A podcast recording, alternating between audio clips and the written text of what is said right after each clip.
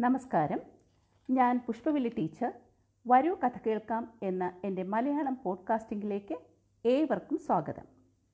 കഥകൾക്കുള്ളിലെ കാര്യങ്ങൾ അറിയുന്നത് ജീവിത വിജയം കൈവരിക്കാൻ ഏറെ സഹായിക്കും. രസകരവും വിജ്ഞാനപ്രദവുമായ കഥകൾ കേൾക്കാൻ ഇഷ്ടപ്പെടുന്ന ആബാലവൃത്തം രസികർക്കായി എന്റെ ആദ്യത്തെ എപ്പിസോഡ് സമർപ്പിക്കുന്നു. എല്ലാവരെയും വരൂ കഥ കേൾക്കാം എന്ന പങ്ക്തിയിലേക്ക് നിറഞ്ഞ സ്നേഹത്തോടെ വീണ്ടും സ്വാഗതം ചെയ്യുന്നു ഞാൻ Pushpavalli teacher. The storyteller. Hello നമസ്കാരം. വരൂ കഥ കേൾക്കാം എന്നെന്റെ പോഡ്കാസ്റ്റിലേക്ക് ഒരിക്കൽ കൂടി സ്വാഗതം. ആദ്യത്തെ കഥയാണ് ഇന്ന് ഞാൻ ഇവിടെ സമർപ്പിക്കുന്നത് തെന്നാലിരാമനും കള്ളന്മാരും. തെന്നാലിരാമനെക്കുറിച്ച് കേട്ടിട്ടുണ്ടല്ലോ? അതിബുദ്ധിമാനായ ഒരു ആളായിരുന്നു തെന്നാലിരാമൻ. ഒരു ദിവസം രാത്രി തെന്നാലിരാമൻ ഉറങ്ങാൻ കിടന്നപ്പോൾ പുറത്തെന്തോ ശബ്ദം കേട്ടു. ജനലിലൂടെ എത്തി നോക്കിയ തെന്നാലിരാമൻ കണ്ടത് ഇരുട്ടത്ത് പതുങ്ങി നിൽക്കുന്ന കള്ളന്മാരെയാണ്. പെട്ടെന്ന് തെന്നാലിരാമനൊരു കുസൃതി തോന്നി. രാമൻ ഭാര്യയെ വിളിച്ചു.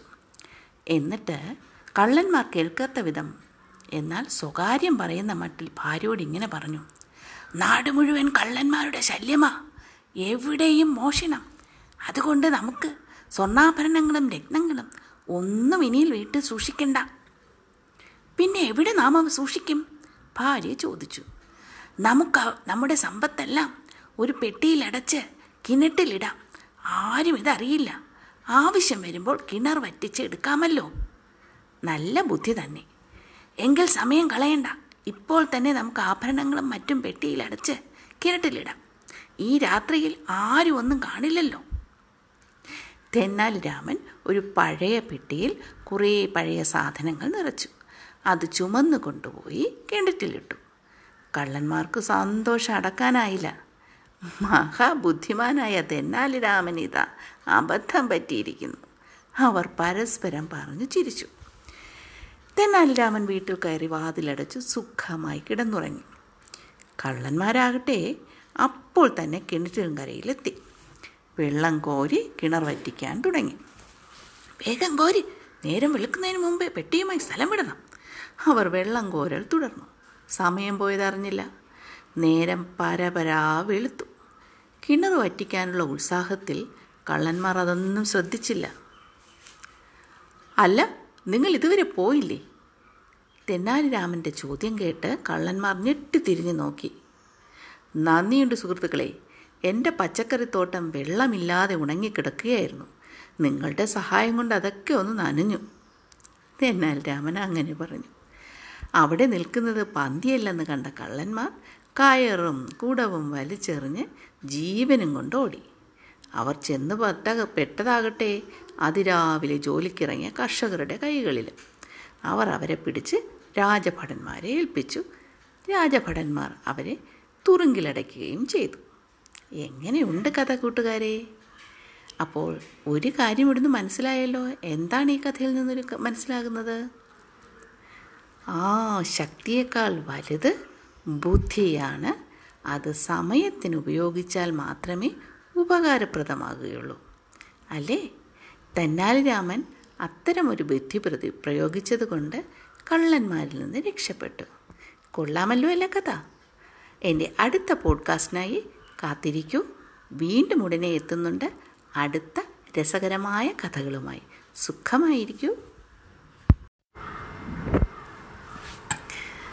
വരൂ കഥ കേൾക്കാം എന്ന എന്റെ മലയാളം പോഡ്കാസ്റ്റിലേക്ക് എല്ലാവർക്കും ഒരിക്കൽ കൂടി സ്വാഗതം. ഞാൻ പുഷ്പവല്ലി ടീച്ചർ. ഈ കഥ വളരെ രസകരമായ ഒന്നാണ്. എല്ലാ കൊച്ചുകുട്ടികൾക്കും ഇഷ്ടപ്പെടും. കേട്ടു നോക്കൂ. ഒരു ദിവസം ഒരു മരത്തിന്റെ ചുവട്ടിൽ കാട്ടിലെ രാജാവായ സിംഹം നല്ല ഉറക്കത്തിലായിരിക്കുന്നു. ആ മരത്തിന്റെ മുകളിൽ കളിച്ചുകൊണ്ടിരുന്ന ഒരു ചുണ്ടലി അബദ്ധത്തിൽ സിംഹത്തിന്റെ പുറത്തു ചെന്ന് വീണു. സിംഹത്തിന്റെ ഉറക്കം തടസ്സപ്പെട്ടു.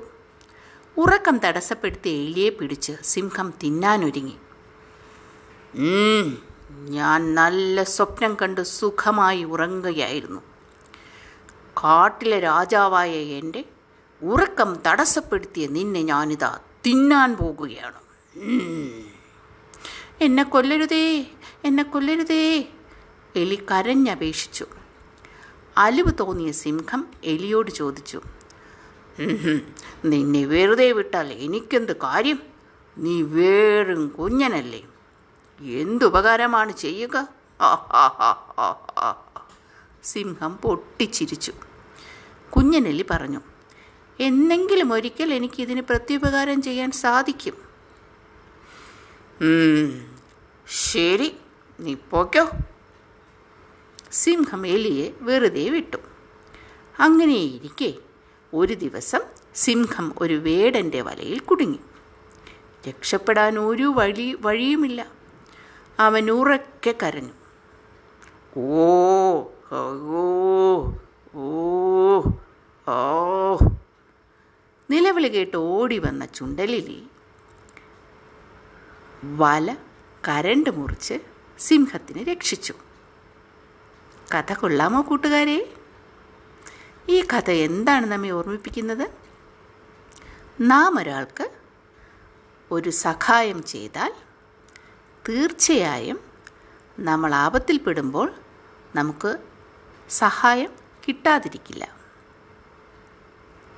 ഇനി അടുത്ത കഥയ്ക്ക് കാത്തിരിക്കൂ അടുത്ത എപ്പിസോഡ് ഉടനെ ഉണ്ടാകും. ഞാൻ പുഷ്പവല്ലി ടീച്ചർ വരൂ കഥ കേൾക്കാം.